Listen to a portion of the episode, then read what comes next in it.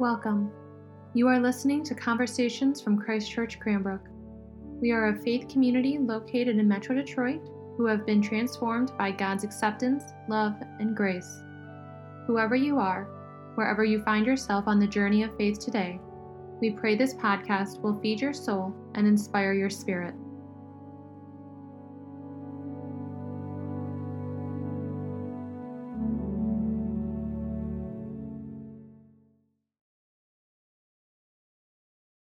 In the name of the loving, liberating, and life giving God, Amen. so, we are really just about at the midway point of Matthew's gospel today.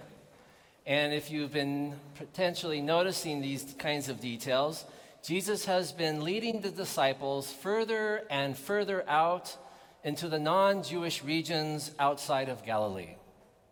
Last week, they adventured into Tyre and Sidon where they encounter the Canaanite mother who famously challenged the disciples about whether the gospel was only for the Jews.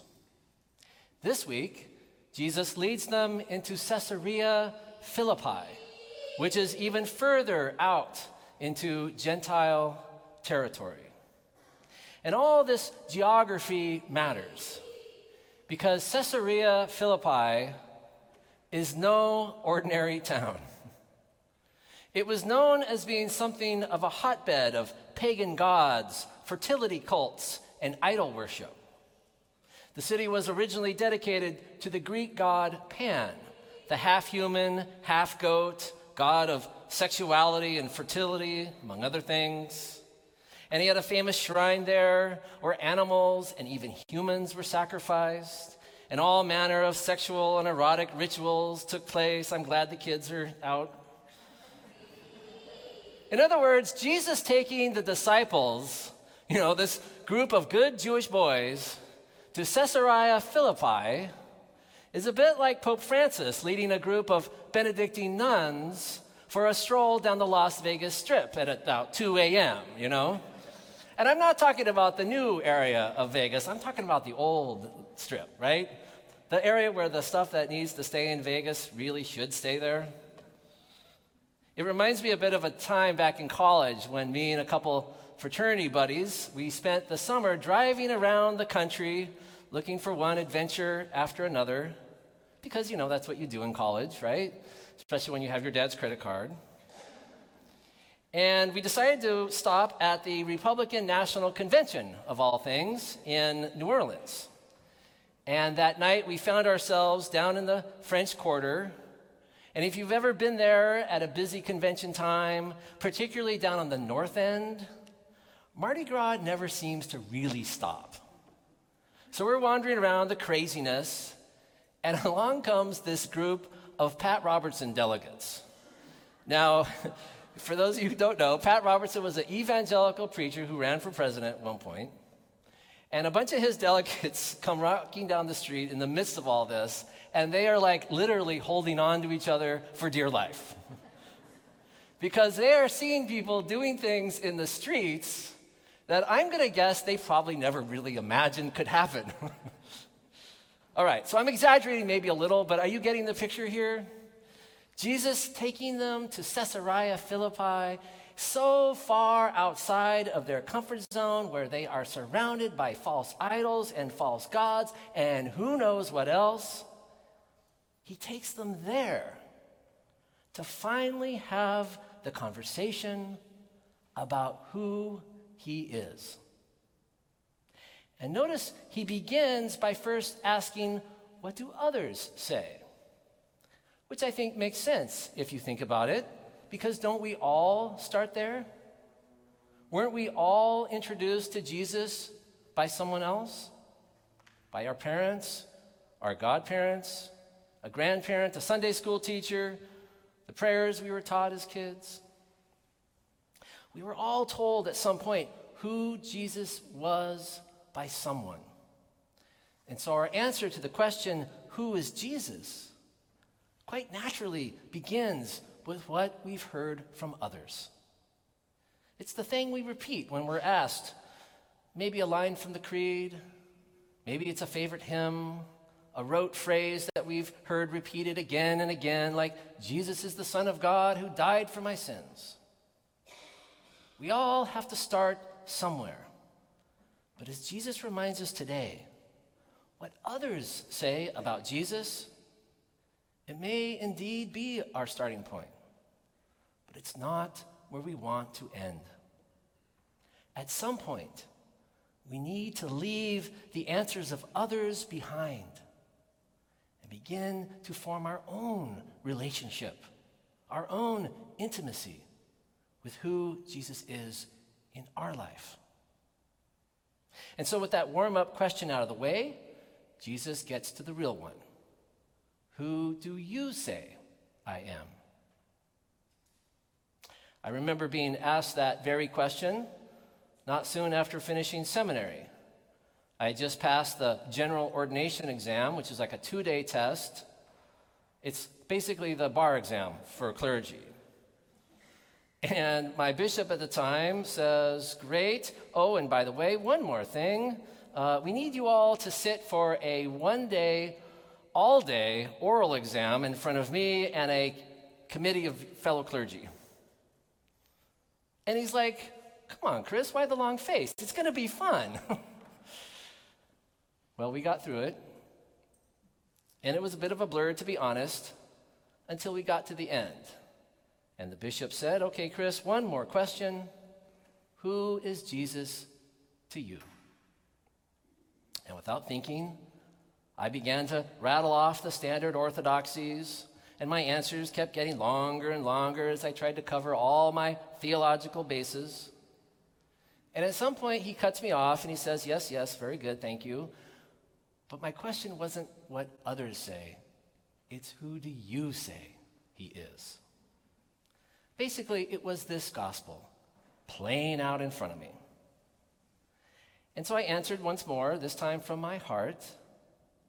And while I really don't remember my answer, it was enough to trigger one of the examiners who started to push back on me and say, What about this, that, and that?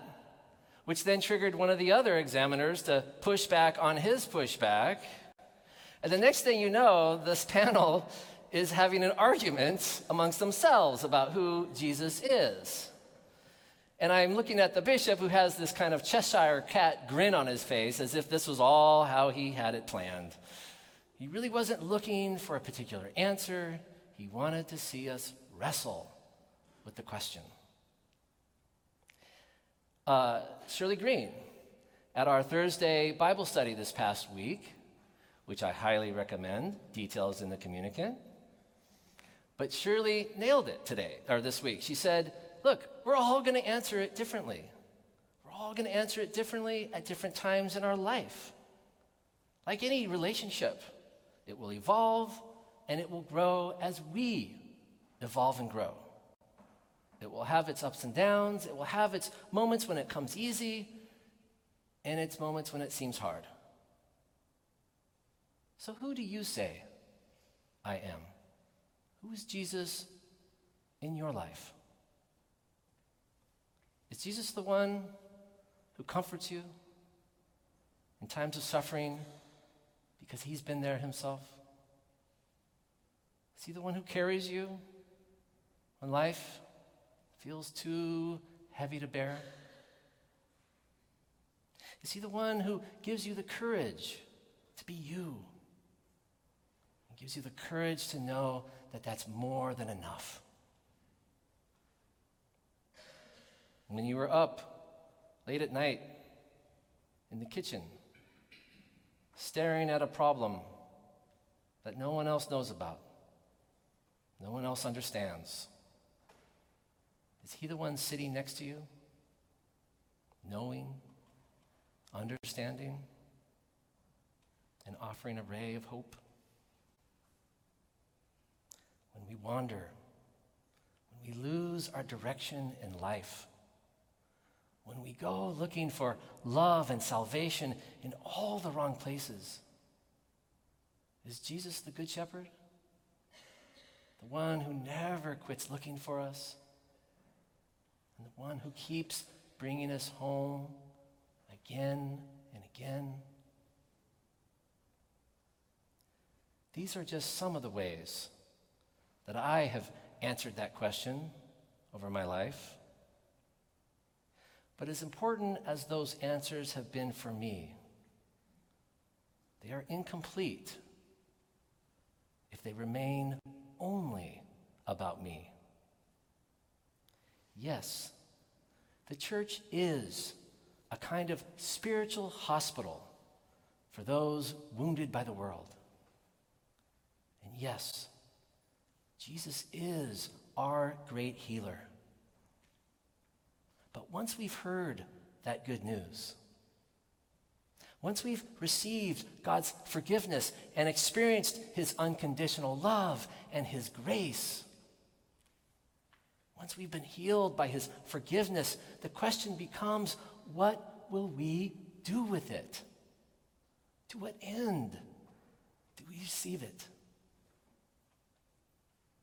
For Paul, as we heard in the, his letter to the Romans today, the answer is clear. We are to give it away. We are to share the gospel that we have received with the gifts we've been given. Our prayer book in Eucharistic Prayer C puts it this way Deliver us, Lord, from the presumption of coming to this table for solace only and not for strength, for pardon only and not for renewal. Let the grace of this Holy Communion make us one body, one spirit in Christ, that we may worthily serve the world in His name. Being in communion with Jesus means being fed ourselves and sent out to feed others. It means being healed and empowered to heal others. It means being accepted for who we are, but also transformed so that we might forgive and accept others, even those who reject us. So, who is Jesus to you? And while I promise that we won't have an oral exam in front of the whole congregation, you are not off the hook. Share your answer with somebody. Share it with your spouse on the drive home, or with the kids over dinner, or with the grandkids next time you have them over, or with a trusted friend over coffee. Have you done that lately? Have you done that ever? My dad, he never took us to church growing up. And he certainly never talked about his faith or any of his thoughts on religion. He's a pretty private guy. He never really learned how to share his feelings. But one day, when I was about 10 or 11, he found me thumbing through a book on witchcraft, of all things. It was given to me by a friend. We were into fantasy games and Dungeons and Dragons at the time, and I was just being a curious kid. I didn't think much of it. But it really bothered my dad in a way that really took me by surprise. Speaking of Caesarea Philippi, I think he was worried that I was going to get sucked into some kind of pagan cult. So he took me aside and he sat me down and for the next hour or so, he told me about the time when he was a young boy, about the same age, when he saw his mom die of a heart attack right in front of him. And then how his own dad then died about a year later. And then he shared with me with tears streaming down his face. Someone who'd never cried in front of me ever. He shared with me that the only way he survived that time in his life, the only way he was able to get out of bed each day, was Jesus. And it was Jesus who had literally saved his life when he thought he had lost it all. He had never talked about any of that before and has never talked about it since. But it had a profound impact on me. And looking back, I can see in the rearview mirror of my life, maybe it was there that a certain seed of faith was planted without me even realizing it. Like my former bishop, I want to encourage each of you to reflect on this question, to wrestle with it, and just as importantly, do not keep the answer to yourself. You will never know. You can never imagine the impact your witness could have on someone. You never know what the Holy Spirit could do with it. And so, as we leave here this morning, as we return to our Caesarea Philippi's, where we too will be soon surrounded again by false idols of every kind, demanding our attention at every turn.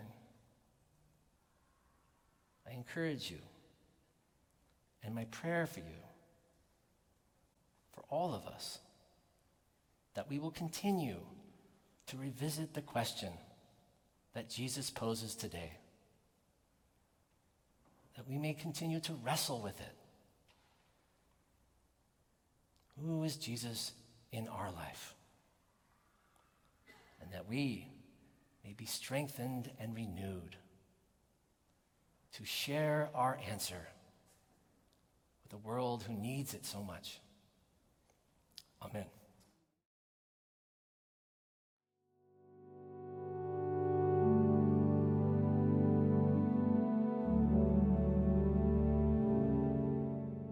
Thank you so much for listening to Conversations at Christ Church Cranbrook. To learn more about our mission, worship services, and learning opportunities, please visit us at christchurchcranbrook.org.